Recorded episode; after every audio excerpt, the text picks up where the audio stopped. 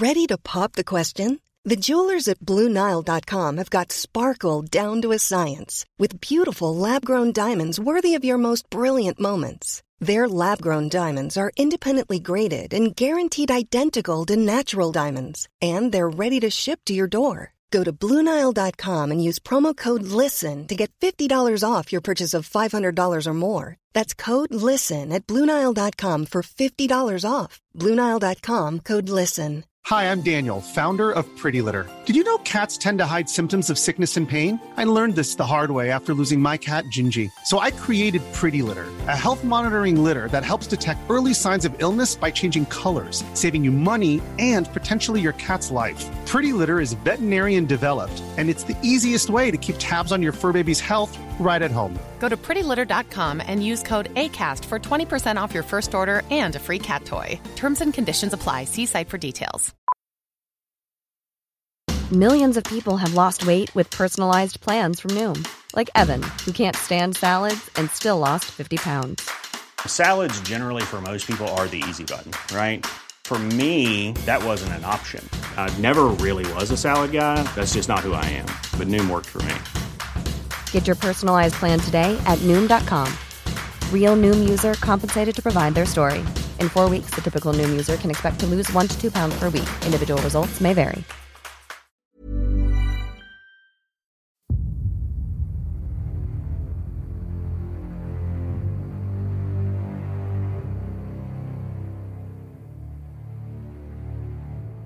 آزمایشات اسفالت ایوری تونست یه دگرگونی دیگه تو قلم روی زیست شناسی ایجاد کنه. دی ای که یه زمانی تو سریخور همه ملکول های زیستی بود یهویی تونست توجه همگانی رو به خودش جلب کنه. هرچند که یه عده از دانشمندا از اولش هم در برابر اینکه ژنها از دی ای ساخته شده بودن مقاومت می‌کردن. منتها شواهدی که ایوری نشون داده بود به سختی قابل رد شدن بود. ایوری با وجود اینکه سه بار نامزد دریافت نوبل شد ولی به خاطر اینکه یه شیمیدان صاحب نفوذ سوئدی نمیپذیرفت که دی ای می‌تونه ناقل اطلاعات ژنتیکی باشه هیچ وقت نتونست نوبل بگیره. تو طول دهه پنجاه میلادی همینجوری که نتایج تایید کننده نظریه ایوری تو آزمایش های دیگه رونمایی می‌شد کم کم حتی تنگ نظرترین دیر باورای علمم به جرگه پیروان ایوری پیوستن.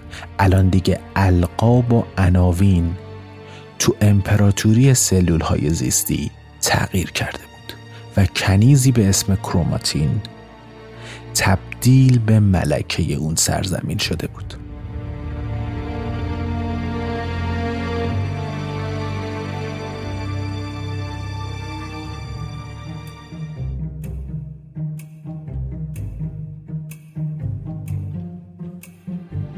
سلام. به قسمت سیزدهم پادکست اکسون خوش اومدین. پادکستی که سعی می‌کنه اتفاقات جالب و حیرت انگیز دنیای علوم طبیعی رو روایت کنه. این اولین پادکست سریالی اگزونه و به فاصله یک هفته منتشر میشه. پادکست اگزون رگه هایی از هوسبازی بی انتهای طبیعت. این قسمت پادکست سریالی موجودات مهم زیستی. جفت جفت خلق می شوند قسمت اول. کالج کینگز.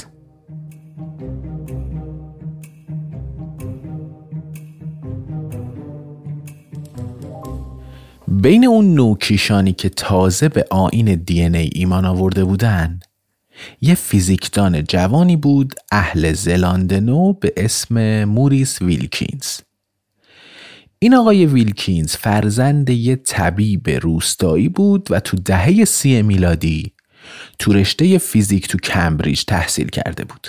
قبل اینکه این آقای ویلکینز تو دشتا و ریگزارهای زلاندنو به وجود بیاد دنیای نابغه دیگه به خودش دیده بود که علم فیزیک رو زیر و رو کرد. ارنست رادرفورد که تو سال 1895 تونسته بود با بورسیه تو کمبریج درس بخونه. اونم چه درس خوندنی؟ رادرفورد تونسته بود اسرار فیزیک اتمی رو بشکافه و با نبوغ ناب خاص خودش خواص رادیواکتیو رو استنتاج کنه. اومده بود یه مدل مفهومی متقاعد کننده ای از اتم ساخته بود این آقای رادرفورد؟ و مهمتر از اون ذراتی که این اتم ها رو تشکیل داده بودن و در نظر گرفته بود. به خیال خودش کم کم می‌تونست اون ایده رؤیایی کیمیاگری رو که هر چیزی رو میشه به طلا تبدیل کرد اجرایی کنه. حالا چی کار کرده بود این آقای رادرفورد؟ اومده بود از طریق بمباران پرتوهای رادیواکتیو نیتروژن رو به اکسیژن تبدیل کرده بود. حالا این چرا مهم بود؟ از این لحاظ مهم بود که حتی عنصرهایی که پایه شیمیایی یکسانی هم نداشتن می‌تونستن به همدیگه تبدیل بشن. تا قبلش فکر می‌شد که این عنصرها پایدار و ثابت و تقسیم ناپذیرن و اصلا نمیشه که به همدیگه تبدیل بشن. حالا این اتم ها این واحد های بنیادی از چی ساخته شده بودن؟ از یه واحدهای بسیار بنیادی تر کوچولوتر و اساسی تر از الکترون ها پروتون ها و نوترون ها ویلکینز راه رادرفورد رو ادامه داد. غرق شده بود تو پژوهش های فیزیک و تابش و پرت و دهی. تو دهه 1940 اومد تو شهر برکلی تو کالیفرنیا تا مدتی با دانشمندایی که سعی می‌کردن ایزوتوپ هایی رو برای پروژه منحتن جداسازی و پالایش کنن همکاری کنه. این پروژه منحتن یه پروژه‌ای بود که بعدا منجر به ساخت بمب اتم شد. این بمبا تو روزای پایانی جنگ جهانی دوم به ارتش متفقین کمک کرد تا با هدایت امریکایی ها ژاپن و متحدین رو از بین ببرن. انگار قرار نیست ماهیت کشف ساختار ژنتیکی ماها از نسل کشی ها جدا بشه. ویلکینز وقتی به انگلستان برگشت مثل بسیاری از فیزیکدانای همدوره خودش از فیزیک فاصله گرفت و اومد سمت زیست شناسی نشست کتاب حیات چیست شرودینگر رو خوند و یه دل نه صد دل عاشق و مدهوش نظریات شرودینگر شد.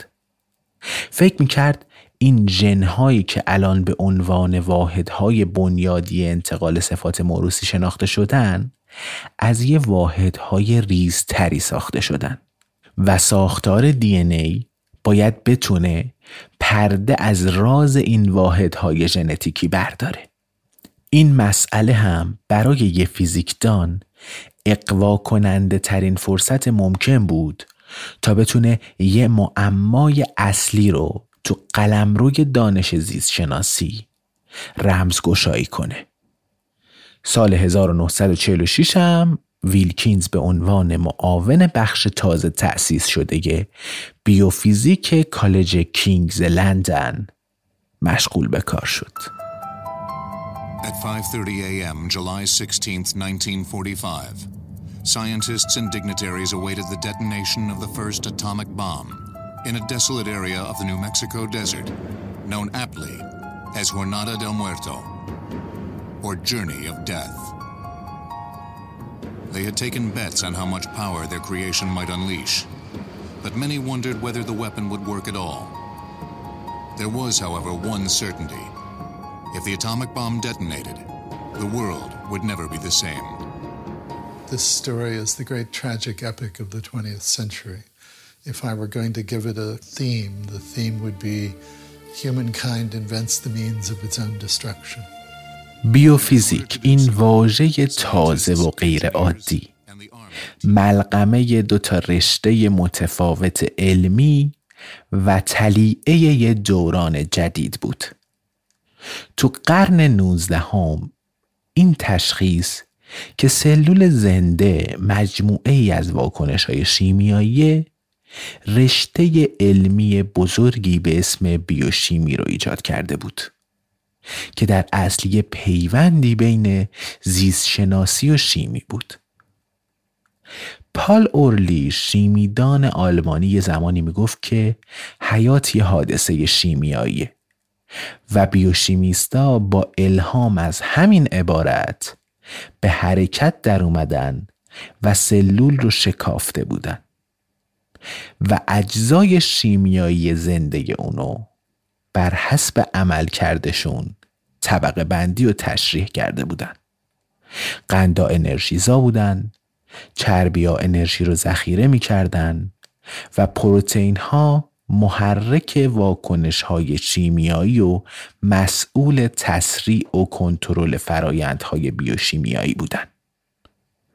و در عالم زیست شناختی یه نقشی مثل تابلوی فرمان بازی می‌کردن. یکی از ساده ترین اما حیاتی ترین واکنش های فیزیولوژیکی رو انجام میده. وقتی هموگلوبین در معرض سطوح بالایی از اکسیژن قرار بگیره اکسیژن اضافی رو تو خودش حبس می‌کنه. و برعکس وقتی توی محیطی که اکسیژن کمه قرار می‌گیره اکسیژن محبوس خودش رو با میل خودش آزاد می‌کنه. حالا این خاصیت کجا به درد می‌خوره؟ اون جایی که هموگلوبین برای ما اکسیژن رو تو ریه ها می‌بره به سمت قلب و مغز و همه اجزای بدن. منتها یکم بیاین جزئی تر فکر کنیم دیگه. کدوم ویژگی باعث میشه که هموگلوبین بتونه با یه همچین کارایی و سرعتی این انتقال رو مثل یه قطار سریع و سیر شهری انجام بده. برای جواب دادن به این سوال باید بریم داخل ساختار مولکول هموگلوبین که بیشتر از هر مولکول دیگه‌ای روش پژوهش انجام شده. این مولکول شبیه به یه شب در چهار برگه دو تا از این برگ ها از یه نوع پروتئین به اسم آلفا گلوبین ساخته شدن و دو تا دیگه هم یه پروتئین دیگه است به اسم بتا گلوبین تو مرکز هر کدوم از این برگ ها یه ماده شیمیایی حاوی آهن وجود داره به اسم هم. اونجا قلاب شده و می‌تونه اکسیژن قصه ما رو بغل کنه یه واکنشی شبیه به زنگ زدگی کنترل شده به محض اینکه اکسیژن تو جایگاه خودش اون وسط قرار می‌گیره انجام میشه. هر چهار تا برگ شب در ما مثل قلاب زین اسب اکسیژن رو احاطه می‌کنن و وقتی که این اکسیژن بخواد تخلیه بشه این قلاب ها خودشون رو شل می‌کنن و وقتی یه مولکول اکسیژن می‌خواد آزاد بشه این تکه ها مثل تکه های پازل دونه دونه خودشونو آزاد و رها می‌کنن. به این ترتیب هر چهار تا برگ شب در به صورت چرخشی رها میشن و این چرخه می‌تونه فرایند انتقال اکسیژن رو تو بدن ما ممکن کنه. هموگلوبین مقدار اکسیژنی رو که میشه تو خون حل بشه رو هفتاد برابر می‌کنه. یعنی بدن ما مهرهدارا وابسته به این مولکوله و اگه این مولکول نبود موجودی در حد و اندازه بدن ما و کلا مهرهداران امکان به وجود اومدنش نبود. نمی صرف دیگه. اگه هموگلوبین نبود بدن ما از لحاظ سایزی احتمالا خیلی کوچیک می‌شد. و به علاوه سرد می‌شد و احتمالا یه روزی می‌شد که پا می شدیم می دیدیم که تبدیل به یه حشره شدیم. پس این فرم هموگلوبینه که مجوز عمل کردش رو صادر می‌کنه. اصولا ساختار فیزیکی مولکول باعث به وجود اومدن ماهیت شیمیایی اون میشه. ماهیت شیمیایی هم نهایتا باعث ایجاد حیات موجودات میشه. چون اگه این نبود راه حل دیگه هم وجود نداشت. این تشریح مال الان ها هم نیستا برمیگرده به زبان ارسطو. ایده ارسطو اینه که بدن جانداران چیزی جز منتاج ظریفی از ماشین های ریز نیست. منتها بعدن زیست شناسای قرون وسطایی از این تفکر فاصله گرفتن. و رفتن سمت ایده های مثل نیروهای حیاتی و مایعات اسرارآمیز. و اینجور چیزا رو به عنوان مایه اصلی حیات علم کردن. یه مدل خدای درون ماشین که اصلا همون خدای درونی هم مسئول این عمل کرده شگفتانگیز بدن جانداران بود. این خدای درون ماشین دئوس اکس ماشینا تو تئاتر یونان و روم باستان به یه نوع موجود فراباستانی می‌گفتن که تو اوج نمایش با یه منجنیق گنده وسط صحنه پیاده می‌شد و کارا رو به خیر و خوشی تموم می‌کرد. بیوفیزیکدانا مصمم بودن که یه نوع تشریح انعطاف ناپذیر ماده گرایانه رو به زور بگنجونن تو حوزه زیست شناسی استدلالم می‌کردن که ساخت و ساختار موجود زنده باید بر حسب فیزیک نیروها حرکت کنشها محرکها موتورها اهرمها قرقره ها و قلاب ها باید انجام بشه. یه جور فرایند حیات رو به وسیله اینا توضیح می‌شد داد. همون قانونی که باعث این می‌شد که سیب تو سر نیوتون بخوره باید بالاخره یه توضیحی در مورد رشد همون درخت سیب می‌داد. اینجوری دیگه لازم نبود اون محمل های مایعات اسرارآمیز و اینا رو هم در نظر گرفت. زیست شناسی همون فیزیک بود و همون خدای درون ماشین We have models for particular systems but whether they whether aspects of those models for the particular can be derived from some more general principle and so on that That for me is the big question. And um, whether, so if you fast forward 20 years, 50 years, maybe one way to say it is will we be able to teach the way we teach the rest of physics, where we start from general principles, we work out their consequences, and then we look at nature and we see those consequences played out. That's not to say that there isn't a frontier to our understanding where that stops, but that when we say we understand something, what we mean is we write down the general principles, we derive their consequences, and it works. Will we, will we be able to do that?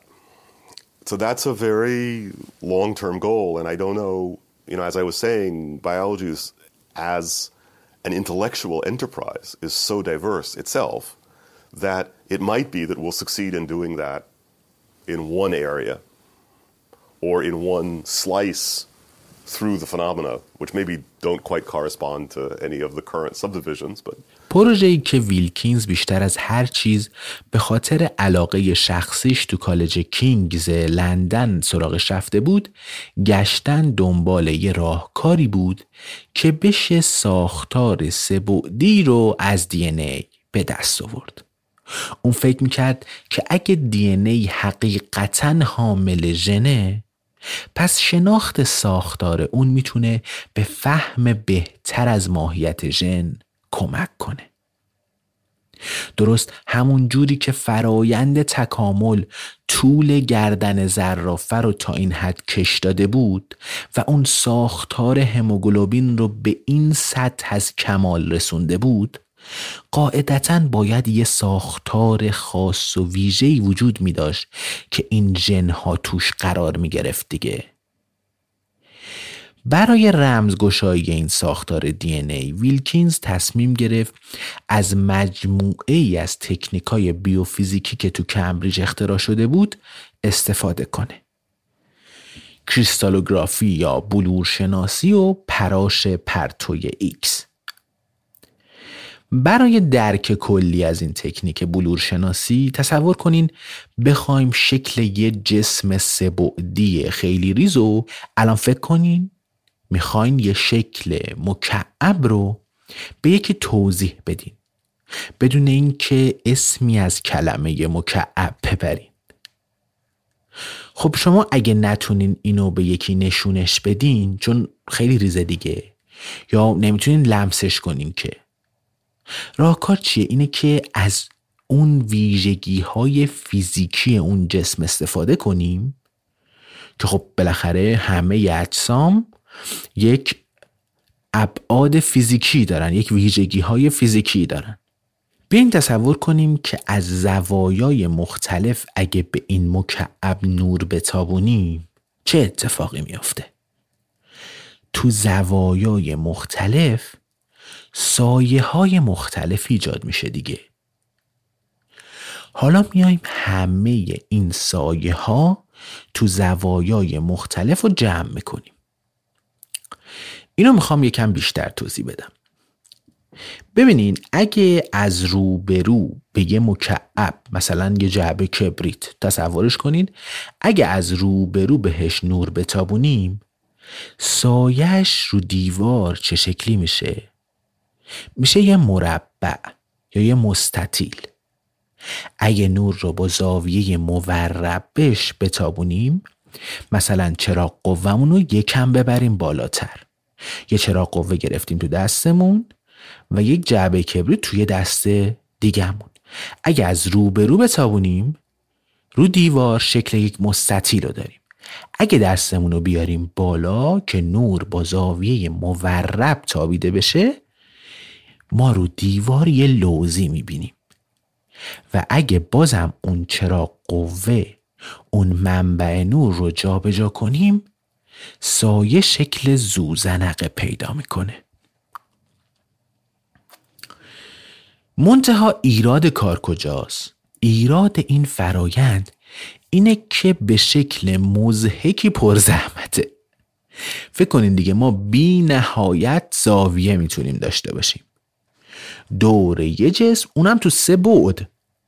بعد اصلا همه اشکال زیستی که به سادگی یه مکعب نیستن اصلا. اجسام مختلف پستی و بلندی دارن. مثلا فکر کنید بخوام شکل یه مجسمه رو از روی سایش تشخیص بدیم. وحشتناک پیچیده است. این از این اگه بخوام اون تکنیک پراش پرتوی X رو هم توضیح بدم اینجوریه که اصولش مثل همون تابوندن نوره. ولی چجوری؟ پرتوهای نورش از جنس اشعه ایکسن حالا یه مشکل دیگه هم وجود داره اینجا. مشکل اینه که اصولا ماده ها و ملکول های زیستی تو یه جا ثابت که نیستن که. اصلا از پایه ما داریم در مورد حیات حرف می‌زنیم. در مورد حرکت در مورد پویایی. اصولا همه ملکول های زیستی داخل بدن توی یه شکل متحرکی وجود دارن. مثل یه مایع و یه گاز. هی دارن چرخ می‌زنن. مثل ذرات قبار از یه طرف به یه طرف دیگه میرن. می‌خوام اذیتتون کنم. حالا اگه به یه میلیون مکعب سیار و متحرک نور تابیده بشه چه اتفاقی میافته؟ تهش میشه یه سایه سیار و پر از نویز که مثل برفکای تلویزیونای قدیمی منتها یه راهکار مبتکرانه و فوقالعاده هوشمند این وسط تبدیل ملکول ها از فرم محلول به فرم بلوری و کریستالی این باعث می شد که اتم ها از حرکت بیستند ثابت بشن و به این ترتیب می‌شد ازشون سایه های منظم و قابل تشخیص و تمایز به دست آورد. حالا دیگه از طریق تابش اشعه X میشه ساختار سبعدی اون ماده رو در آورد. این حیرت انگیزه. رابرت کوری از این تکنیک برای پی بردن به ساختار ذرات پروتئین استفاده کرده بود. شاهکاری که نوبل سال 1954 رو به ارمغان آورد.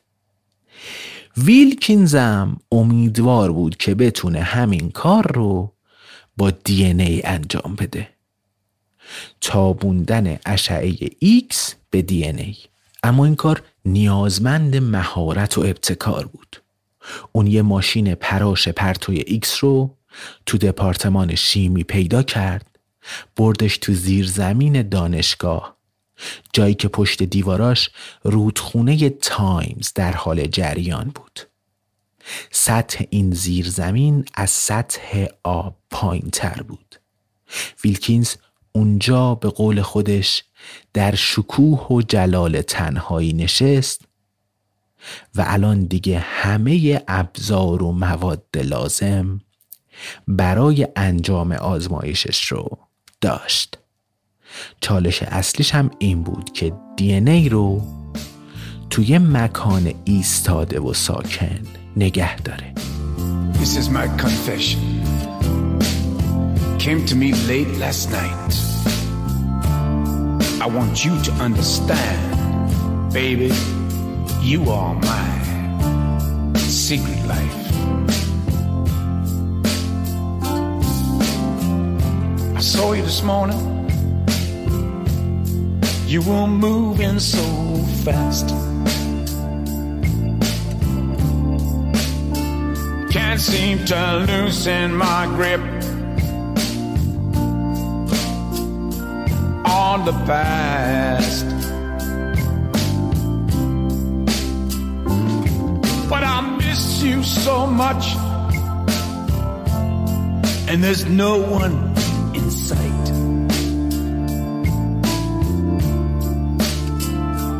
And we're still making love.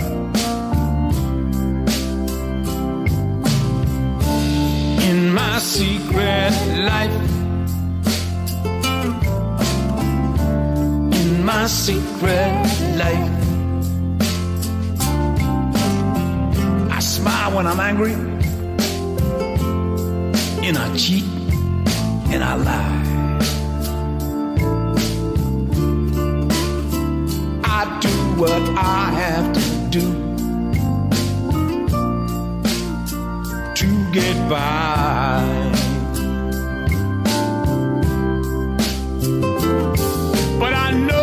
is wrong. And I know what is right.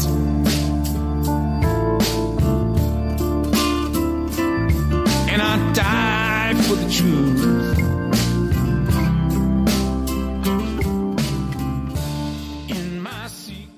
تو اوایل دهه 1950 ویلکینز به یه شکل روشمندی مشغول و سرگرم آزمایشاش بود. که یه حادثه غیر منتظره آزمایشاتش رو موقتا متوقف کرد.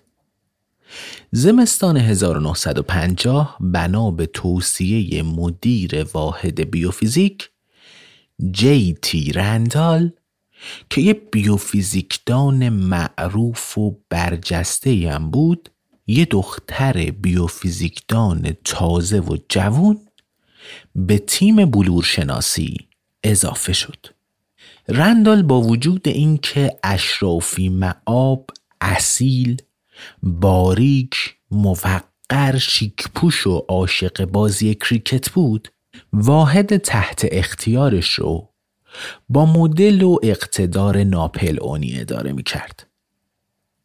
نام این پژوهشگر جوون روزالین فرانکلین بود و به تازگی تحصیلاتش رو تو رشته بلورهای زغال سنگ تو پاریس به پایان رسونده بود. ماه ژانویه 1951 این خانوم فرانکلین برای دیدار این آقای رئیس گروه بیوفیزیک یعنی رندال اومد لندن و روزی هم که روزالین تو دانشکده مشغول به کار شد ویلکینز اصلا اونجا نبود. با نامزدش رفته بود تعطیلات سفری که بعدا خیلی برای رفتن بهش خودشو سرزنش می‌کرد. خلاصه سرپرست آزمایشگاه اونجا نبود و رئیس گروه بیوفیزیک خانم فرانکلین رو وارد آزمایشگاه کرد رندال اصلا متوجه تشابه کار روزالین با ویلکینز نبود فقط به روزالین گفت که ویلکینز به این نتیجه رسیده که میشه از تارهای دی ای تصاویر خوبی به دست آورد. پیشنهادم کرده بود که روزالین تصاویر و الگوهای این تارها رو مطالعه کنه و به ساختار اونها پی ببره. رندال به طور مشخص کار روی دی ای رو سپرده بود به روزالین فرانکلین. آقا چند روز بعد وقتی ویلکینز از سفر برگشت ایدهش این بود که فرانکلین به عنوان دستیار مبتدیش مشغول به کار شده ویلکینز هم پروژه دی ای براش مهم بود و تعصب داشت روش فرانکلین اما خودشو تافته جدا بافته می‌دونست. و اصلا هم اونجا نیامده بود که دستیار کسی باشه. اون دختر یه بانکدار انگلیسی بود که با موها و چشمای مشکی و نگاه نافذش که مثل اشعه ایکس مخاطبش رو میخکوب می‌کرد یه شخصیت غیر عادی تو آزمایشگاه به حساب میومد یه پژوهشگر زن خودرأی تو فضایی که مردا حاکم بلا منازع حساب میشن. به هر حال هر جوری که نگاه می‌کنی فرانکلین و ویلکینز آبشون با هم توی جوب نمی‌رفت. فرانکلین از یه خونواده اشراف زاده میومد در صورتی که ویلکینز نماینده طبقه متوسط بود. و از همه مهمتر فرانکلین دایعه کار روی پروژه دی ای رو داشت که خط قرمز و سوگلی پروژه های ویلکینز بود. تنفر در نگاه اول. منتها فرانکلین و ویلکینز کار مشترکشون رو توی فضای محترمانه و حرفه‌ای شروع کردن. یه وقتایی هم همدیگر رو به یه فنجون قهوه تو کافه هتل استرند پالاس تو نزدیکی آزمایشگاه دعوت می‌کردن. منتها این دوستی و همراهی مدت زیادی طول نکشید و خیلی زود تبدیل به یه ستیز جویی تمام ایار شد. تیز هوشی و کل شقی طرفین که همراه می‌شد با سلیقه های ناسازگار کم کم این دوستی رو تبدیل کرد به یه ترشرویی تحقیرآمیز نسبت به طرف مقابل. تا اونجایی که ارتباط تبدیل شد به قهر کامل. قهر که میگم یعنی یه بار ویلکینز به یکی از دوستاش نامه زد نوشتین دختر زیاد واقع می‌زنه. ولی هنوز نتونسته پاچه منو بگیره. یه بار هر دوشون جداگونه با دوستاشون رفته بودن رو رودخونه یکم قایق سواری کنن بعد نزدیک بود قایق هاشون به هم بخوره و یکیشون غرق بشه. ویلکینز وحشت زده شد و با خنده عصبی به یکی از همراهاش گفت حالا دیگه این دختر گستاخ می‌خواد منو غرق کنه. منتها راستش رو بخوای این ستیز جویی بیشتر از سمت ویلکینز بود. اون چیزی که روزالین فرانکلین می‌خواست غرقش کنه ویلکینز نبود. صدای مردا بود. صدای برخورد این لیوانهای نوشیدنی که مردها موقع سرخوشی تو بارها به هم می‌زدن. صدای هیجان زده مردها موقع صحبت در مورد مباحث علمی. تو بار کالج کینگز جایی که فقط مردا اجازه ورود بهش داشتن Ready to pop the question? The jewelers at BlueNile.com have got sparkle down to a science with beautiful lab grown diamonds worthy of your most brilliant moments. Their lab grown diamonds are independently graded and guaranteed identical to natural diamonds, and they're ready to ship to your door. Go to Bluenile.com and use promo code LISTEN to get $50 off your purchase of $500 or more. That's code LISTEN at Bluenile.com for $50 off. Bluenile.com code LISTEN. I'm Sandra, and I'm just the professional your small business was looking for. But you didn't hire me because you didn't use LinkedIn jobs. LinkedIn has professionals you can't find anywhere else, including those who aren't actively looking for a new job but might be open to the perfect role, like me. In a given month, over 70% of LinkedIn users don't visit other leading job sites. So if you're not looking on LinkedIn, you'll miss out on great candidates like Sandra. Start hiring professionals like a professional. Post your free job on linkedin.com/people today. فرانکلین رفتار اکثر همکارهای مردش که به کالج کینگز رفت آمد داشتن و چندشاور می‌دید. فقط هم تبعیض جنسیتی اذیتش نمی‌کرد. کنایهایی هم که از طرف این آقایون میومد رو اعصاب بود. روزالین هم ترجیح می‌داد به جای اینکه بشینه در مورد حرف ها و ایما و اشاره هایی که پشت سرش در میارن هرس بخوره بشینه به بلورها و ساختارهای نامرئی و اینجور چیزا فکر کنه. اون رئیس دپارتمان بیوفیزیک آقای رندالم با اینکه تو زمان خودش استخدام خانم ها چیز غیر عادی بود ایرادی تو این کار یعنی استخدام دانشمندا و محققین خانم تو دانشگاه نمی‌دید. در از تو اون زمان همزمان با فرانکلین چندین پژوهشگر خانوم تو همین کالج کینگز مشغول به کار بودن. کم هم نبودن زنهای برجسته و پیشگامی که قبل اون تو صحنه علم و پژوهش سردمدار بودن.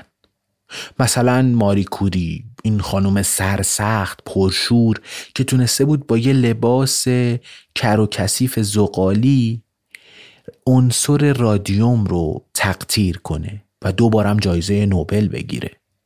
یا دوروتی هاشکینز یه خانوم خاندار خوشرو و مهربون که پنیسیلین رو کشف کرده بود و اونم نوبل گرفته بود. منتها روزالین قصه ما تو این قالب ها نمی گنجید. اون نه یه خانوم با یه لباس کر و کثیف بود و نه یه خانوم خاندار خوشرو. تو اون زمان روزالین وان آف کایند بود. تک تو مدل خودش.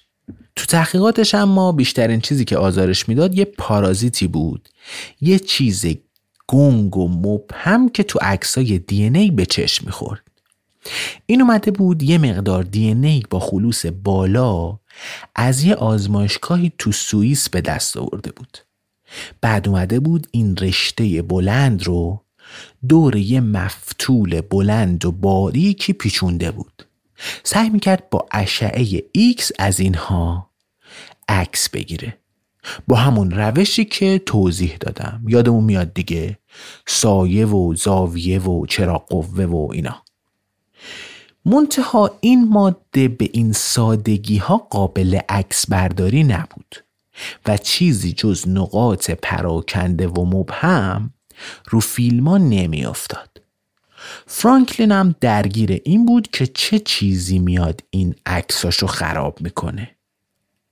جوابم ما زود به ذهنش رسید.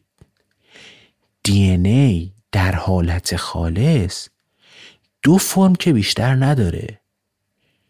وقتی آب حضور داره مولکول ها یه شکلی به خودشون می‌گیرن. وقتی هم که خشک میشن یه شکل دیگه به خودشون می‌گیرن. همونجوری که رطوبت تو محفظه آزمایش کم و زیاد میشه ملکول های دی ای هم شل و سفت می شدن. دم بازدم. دم بازدم. عین خود زندگی. فرانکلین اومد رطوبت محفظه رو تنظیم کرد. چیزی که مشخص شده بود این بود که وقتی رطوبت بالا می‌رفت تارها توی حالت سست و ثابتی قرار می گرفتن. نهایتا فرانکلین تونست اونا رو رام و مهار کنه و تو چند هفته بعد تصاویر شفاف و با کیفیتی که تا اون موقع دیده نشده بود از DNA به دست اومد به قول زیست شناس ملکولی اون تصاویر زیباترین تصاویری بودن که اشعه ایکس تا اون روز تونسته بود از یه ماده به وجود بیاره Far away Once so close but now you're far away You're still here with me but not like yesterday So far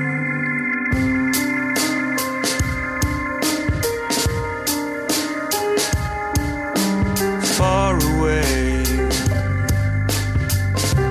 Hear you breathe, but you're so far away. Once so colorful, but now all turns to gray. So far, it's so, so strange when centimeters feels like miles seconds like hours. Now it's true, love has died. No more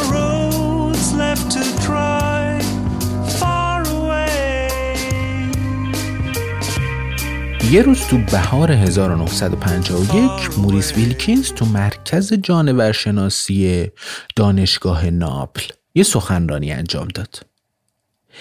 هوا کم کم داشت رو به گرمی می‌رفت ولی هنوز یه نسیم خونک از سمت دریا کوچه و پس کوچه ها رو خونک نگه داشته بود تو حاضرین این جلسه یه زیست شناس جوانی حضور داشت که ویلکینز قبل این اونو ندید. یه جوون مشتاق و چرب زبون که یه پیرهن نامرتب پوشیده بود. و جوراباش انقدر شلوول بودن که تا مچ پاش آویزون شده بودن. عادتم داشت همیشه سرشو مثل خروس به یه طرف خم کنه.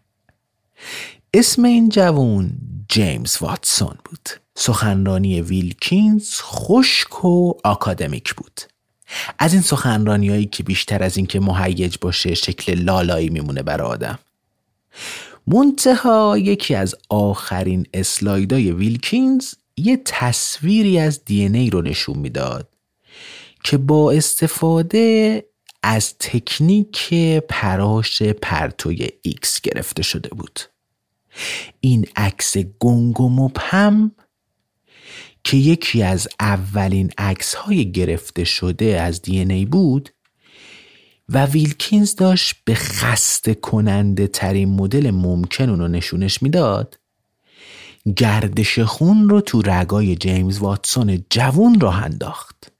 گوشاش قرمز شده بود. به این فکر می‌کرد که پس میشه از دی ای هم با این روشی که این میگه عکس گرفت. بعدنها خودش گفت که قبل از سخنرانی ویلکینز من معیوسانه فکر می‌کردم دی یه ساختار فرار و غیر منظم داره. اما با مشاهده این عکس دیدم که اینجوری نیست و دوباره به هیجان علم شیمی رو آوردم. بعد سخنرانی هم واتسون با هیجان رفت سمت ویلکینز تا باهاش در مورد این عکس حرف بزنه. ولی ویلکینز یه انگلیسی متکبر بود. به این آسونیا با غریبه ها وارد گفتگو نمی‌شد که. واتسون تا اون روز از این تکنیک پراش پرتوی ایکس بیخبر بود. منتها ذوق و اشتیاق وصف ناپذیری برای درک اینجور چیزا داشت. اون تو رشته پرنده شناسی تو شیکاگو تحصیل می‌کرد. منتها با یه غرور خاصی از دوره های شیمی و فیزیک اونجا. به این دلیل که به اندازه کافی هیجان انگیز نبودن فاصله گرفته بود. و اینجوری با یه حس غریزی به سمت دی ای کشیده شده بود. واتسون هم کتاب حیات چیست شرودینگر رو از غذا خونده بود. عمیقا هم تحت تاثیر قرار گرفته بود به خاطر همینم رفته بود. یه دوره شیمی اسیدهای نوکلئیک تو کوپنهاگن گذرونده بود. ولی اونجا رو هم معیوسانه ول کرده بود و حالا یه عکس از دی ای اونو متحیر نگه داشته بود وسط ناپل. شتاب زده برگشت به کوپنهاگ و سریع درخواست داد که منو منتقل می‌کنین به آزمایشگاه مکس پروتز تو کمبریج. تو اون زمان این آزمایشگاه مکس پروتز رو ساختارهای مولکولی کار می‌کرد و این نزدیکترین راهی بود که واتسون می‌تونست به درکی از اون عکس دی ان ای برسه. تصویری که واتسون نمی‌تونست از ذهنش بیرون کنه. و حتی شبا خوابش رو می‌دید. ازمش رو جذب کرد که ساختار دی ای رو کشف کنه. واتسون یه جوون 23 ساله بود که تصمیم گرفته بود اسرار حقیقی حیات رو کشف کنه. Well, I thought there'd be a podium, so I'm a bit scared. Uh, Chris asked me to tell again how we found the structure of DNA. And since, you know, I follow his orders, I'll do it. But it slightly bores me. And uh, I, I, wrote a book. So I'll say something. Uh, I'll say a little about, uh, you know, how the discovery was made and why Francis and I found it. And then I hope maybe I have uh, at least five minutes to say what uh, uh makes me tick now. Uh, back of me is a picture of me when I was uh, 17. I was at the University of Chicago in my third year. And I was in my third year because the University of Chicago let you in after two years of high school, so you uh, it was it was fun to get away from high school, and because uh, I'm very small, and I'm so good in sports or anything like that. But I should say that. Uh, uh, my background, my uh, father was, you know, raised to be an Episcopalian and Republican, but uh, after one year of college, he became an atheist and a Democrat. And uh, my mother was Irish Catholic, and but she didn't take ser- uh, you know, religion too seriously. And by the age of 11, I was no longer going to Sunday Mass and going on bird watching uh, walks with my father. So uh, early on, I heard of Charles Darwin. Uh, I guess you know he was the, the big hero, and you know uh, you understand life as it now exists uh, through evolution. And uh, at the University of Chicago, I was a zoology major and thought I would end up, uh, you know, if I was bright enough, maybe getting a PhD from Cornell in ornithology. Uh, واتسون به خاطر عشق به یه عکس اومد کمبریج اما از همون روز اولی که وارد کمبریج شد دوباره عاشق شد این بار عاشق مردی به اسم فرانسیس کریک که اونم یکی دیگه از این دستیارای آزمایشگاه بود. این عشقی که میگم هالیوودیش نکنین ناربتی به هوا و هوس و شهوت و اینجور چیزا نداره. بلکه یه عشق جنون مشترک. عشق به گفت و شنودهایی که تکان دهنده بود. چیزایی که حد و مرز نداشت. عشق به کاوش و اکتشاف. عشق به بلند پروازی در مورد دی ای. یه رابطه شمس و مولانا طور. اینو امتحان کنین. اگه به یه چیزی موضوعی علاقه داریم بشینین با یه نفر که علاقت و مشترکه یه ساعت با ذوق و شوق در مورد اون موضوع در مورد اون چیز حرف بزنین. بعدش انگار اصلا چند سال جوون شدید. ما با رفیقامون چند تایی میشینیم در مورد این چیزا حرف می‌زنیم و نظیره بگذریم. کریک بعدا نوشت که تکبر جوونی و سرسختی و برنتابیدن سهلنگاری برای هر دوتای ما اون زمان کاملا جدی بود. کریک سی و پنج ساله بود اون زمان. دوازده سال مسنتر از واتسون. هنوزم نتونسته بود دکتراشو بگیره. به خاطر اینکه یه چند سالی بیخیال درس و دانشگاه شده بود و تو گیرودار جنگ جهانی دوم برای نیروی دریایی کار کرده بود. کلا هم یه دانشگاهی متعارف نبود یه شخصیت توسعه طلب و یه صدای ناهنجاری داشت. انقدر ناهنجار که همکاراش غالبا از بلندی صداش از لحنش میترسیدن.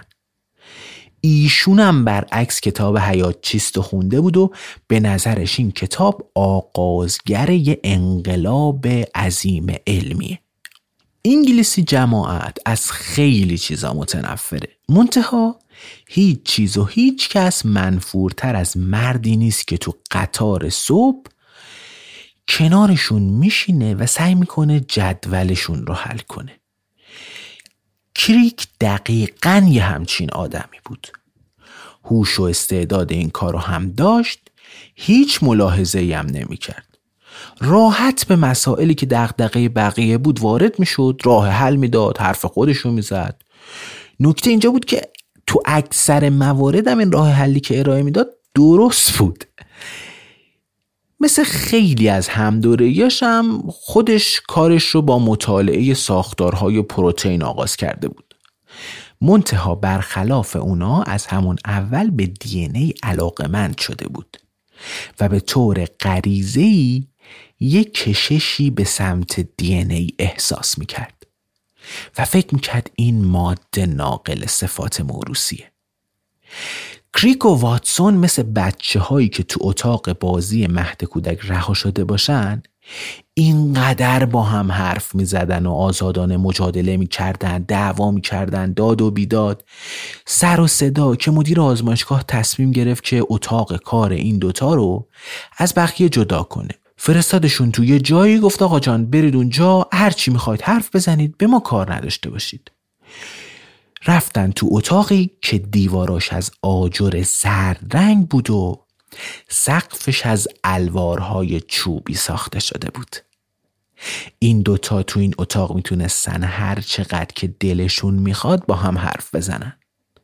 و رویای جنون آمیزشون رو هی مرور کنن و مرور کنن. واتسون و کریک مکمل هم بودن. دعواها و به پر و پای هم پیچیدن هاشون عمیق شدن هاشون نبوغشون حتی کامل کننده هم شده بود. مثل دوتا رشته تناب بافته شده به هم. کلا هم با وجود اینکه با کسی مشکل و دعوا و کشمکشی نداشتن ولی حرف و عمل و ایده های خیلیا رم قبول نداشتن. یکی از معدود دانشمندایی که مورد توجه و احترام و حتی حسادت این دوتا بود لینوس پاولینگ بود. بر اساس یافته های پاولینگ پروتئین ها از زنجیره های آمینو اسیدی ساخته شده بودند که حالا این زنجیره ها توی فضای سبعدی پیچ میخوردن و شبیه یه راه پله یه مار پیچ می شدن یه ساختاری رو به وجود می آوردن که حالا این خود ساختاره می‌تونه دوباره پیچ بخوره و پروتئین رو به وجود بیاره. یه زنجیر رو در نظر بگیرین که دور یه استوانه پیچیده شده و رفته بالا. بعد دوباره عین یه فنر خود این زنجیر و استوانه بپیچه تا نهایتا یه شکل کروی به خودش بگیره. تسبیح رو وقتی سر تهش رو می‌گیریم و میچرخونیم یادتون بیاد؟ وقتی میچرخونیم خودش یه چرخشی داره و وقتی یکم شل می‌کنیم این دور خودش میپیچه. اگر خیلی خیلی سفت کنیم اون تسبیح به خودش شکل دایره ای می‌گیره. پالینگ با بلورها کار کرده بود. ثابت کرده بود که این پروتئین ها غالبا یه شکل ثابتی به خودشون می‌گیرن. زمانی هم که می‌خواست این مدل رو ارائه بده یه کار باحالی کرده بود. اینکه این شکل رو این فرم رو تا آخر کنفرانس گذاشته بود پشت یه پرده ای بعد این شعبد بازها که خرگوش در میارن آخر کنفرانس رفته بود اون پرده رو کشیده بود و این فرم رو در آورده بود. حاضرینم هورا براش میکشیدن. یه عده بهت زده نگاه می‌کردن و یه عده بی اختیار براش دست می‌زدن. خلاصه استقبال باحالی ازش شده بود. بعد این جلسه شایعه شده بود که پاولین قصد داره توجه خودش رو جلب دی ای بکنه. منتها واتسون و کریک با ایشون حس رقابت بدی داشتن.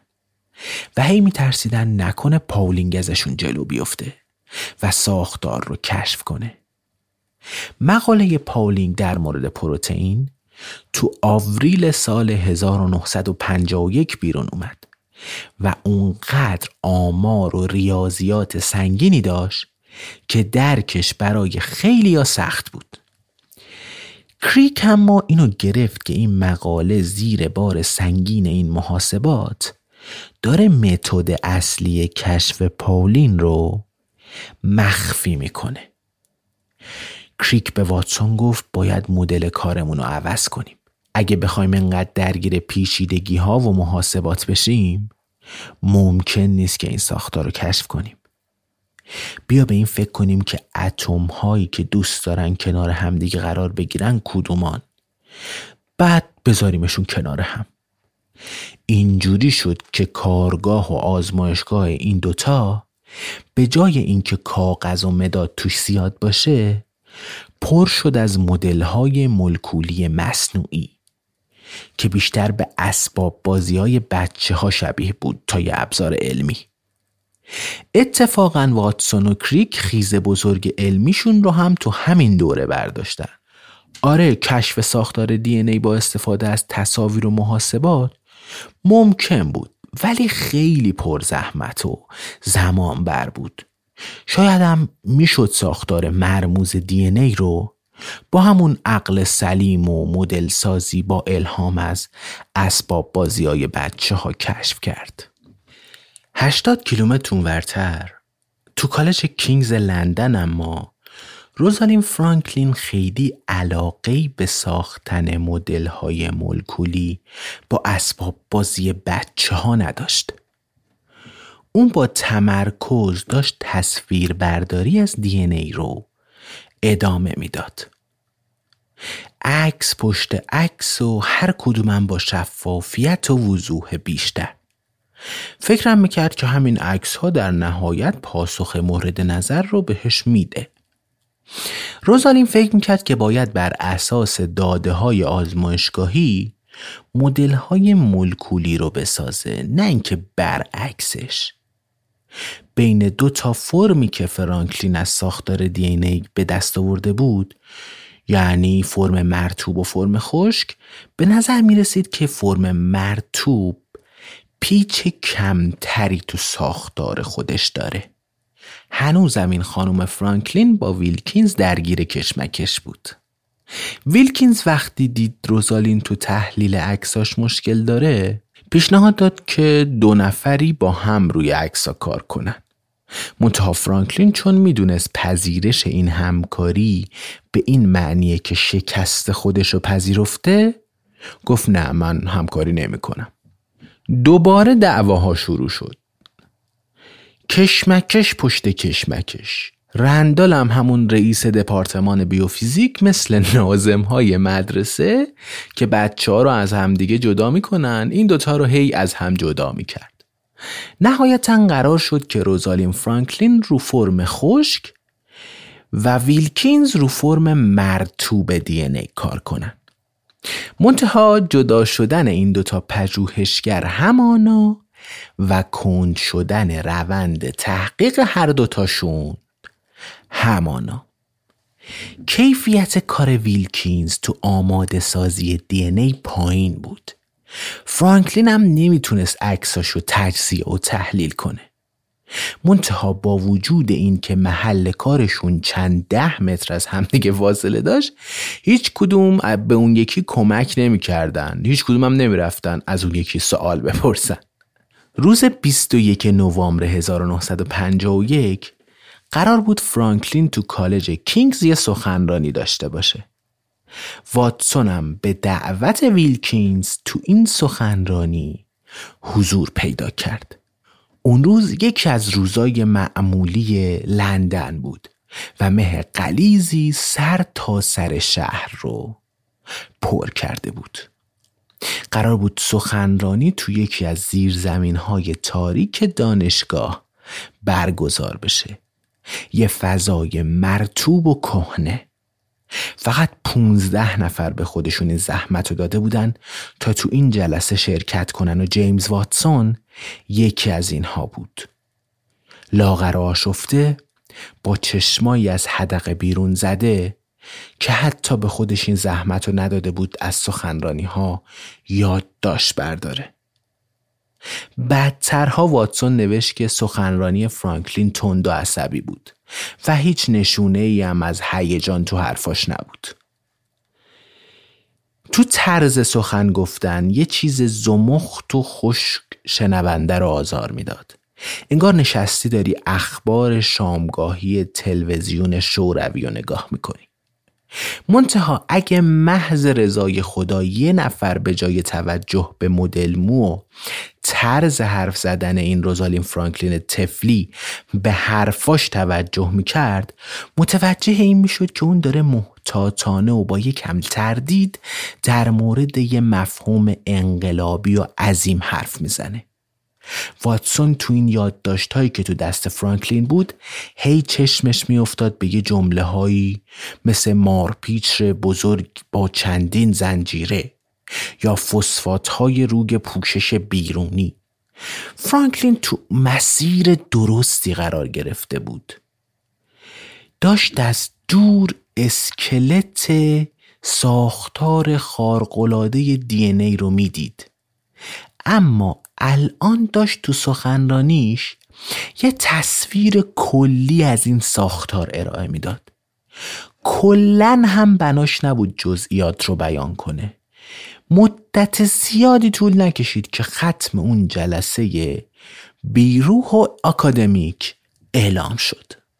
فردا صبح وقتی واتسون و کریک سوار قطار می شدن که برن آکسفورد تا یک کسی رو ملاقات کنن واتسون نشست جزئیات سخنرانی دیشب خانم فرانکلین رو برای کریک تعریف کرد چون کریک تو اون جلسه نبود. واتسون وقتی این چیزای کلی رو گفت کریک ازش پرسید خب فرایند آزمایش ها چجوری بود؟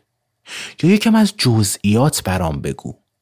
منتها جیمز واتسون هیچ یادداشتی از یکی از مهمترین میتینگ های علمی زندگیش بر نداشته بود.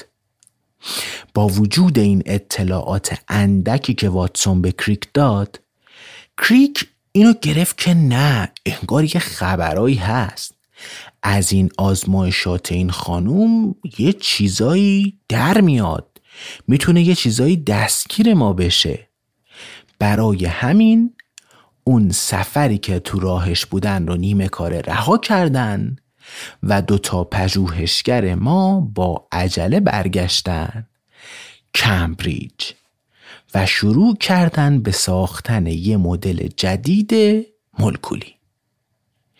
ظهر وقتی برای نهار رفتن نشستن تو ایگل کافه کافه عقاب که نزدیک اون دانشگاهشون بود وقتی مشغول خوردن بودن یهو به ذهنشون رسید که نکنه این چیزایی که فرانکلین میگه به دو سه یا چهار تا رشته مارپیچی مربوط بشه.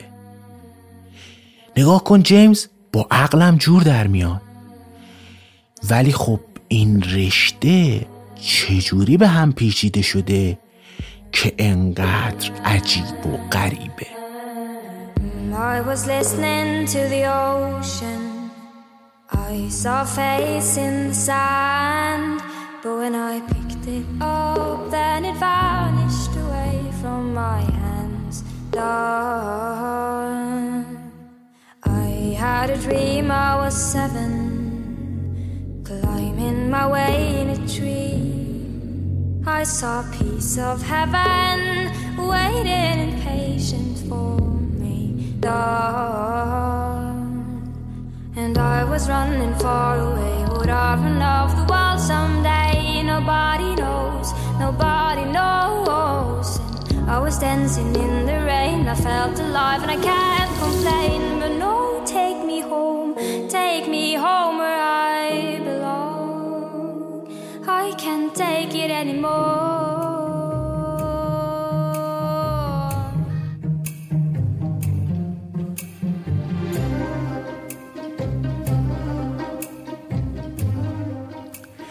چیزی که شنیدید قسمت سیزدهم پادکست اکزون بود. من آخر هر اپیزود سعی می‌کنم چیزایی که تو اون مدتی در راه تولید اون اپیزود اتفاق افتاده رو بگم و یه توضیحاتی در مورد اپیزود و اینجور چیزا بگم. نکته اول اینه که این اولین پادکست سریالی اگزون یه مقدار تهیه و تولیدش سخته. به خاطر همین یک مقدار ما خبر نداریم اطلاع ندادیم از اتفاقاتی که ممکن بود بیفته توی اگزون. که می‌خواستیم در آرامش کارا ببریم جلو و دوتا اپیزود حالا و اون تمام اون اپیزودهایی که قرار آماده بشه ضبطش و ادیتش انجام بشه و بعد ما اینو بگیم که حالا پادکست سریالی هست و قرار اتفاق بیفته و بیاد بیرون. به خاطر همین کمتر از اتفاقای ضبط و ادیت اپیزودها ما توی شبکه های اجتماعیمون می‌گفتیم. یک این می‌خواستم خبر بدم. نکته دوم اینه که بچه ها ببینید پادکست به ذات پلتفرمیه که سینه به سینه منتقل میشه. خب خدا رو شکر اگزون همین جوری هی داره مخاطبینش بیشتر میشه و آدمای بیشتری میشنونش. ولی با همه این وجودها خیلی خیلی خیلی کمک بزرگیه که اگر شما دارین اگزون رو گوش میدین بیاین دکمه شیر رو تو هر جایی که میشنوین بزنین.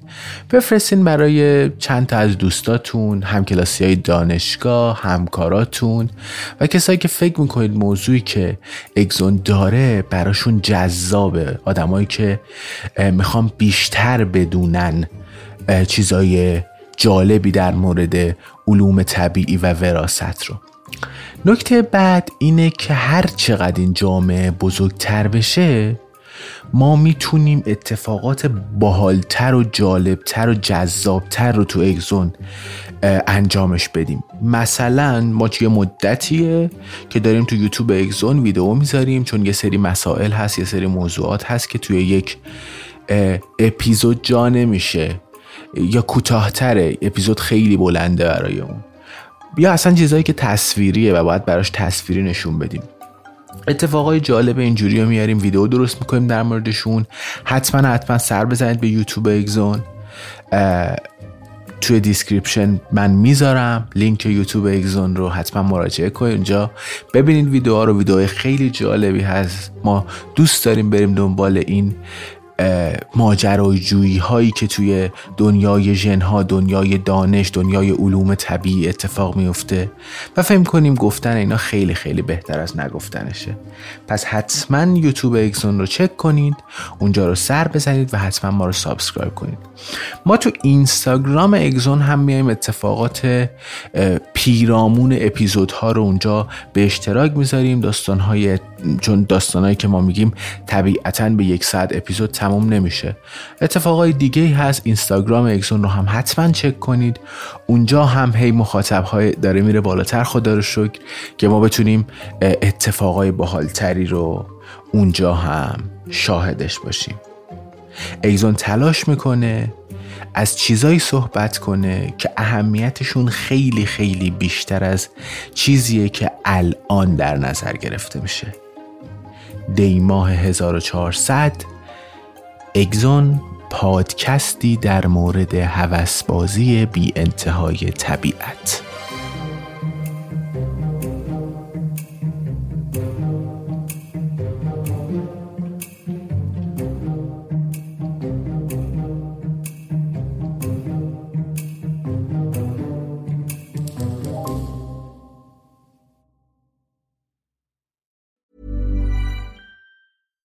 Deserves the best, and there's no better place to shop for Mother's Day than Whole Foods Market. They're your destination for unbeatable savings, from premium gifts to show-stopping flowers and irresistible desserts. Start by saving 33% with Prime on all body care and candles. Then get a 15-stem bunch of tulips for just $9.99 each with Prime. Round out Mom's menu with festive rosé, irresistible berry chantilly cake, and more special treats. Come celebrate Mother's Day at Whole Foods Market.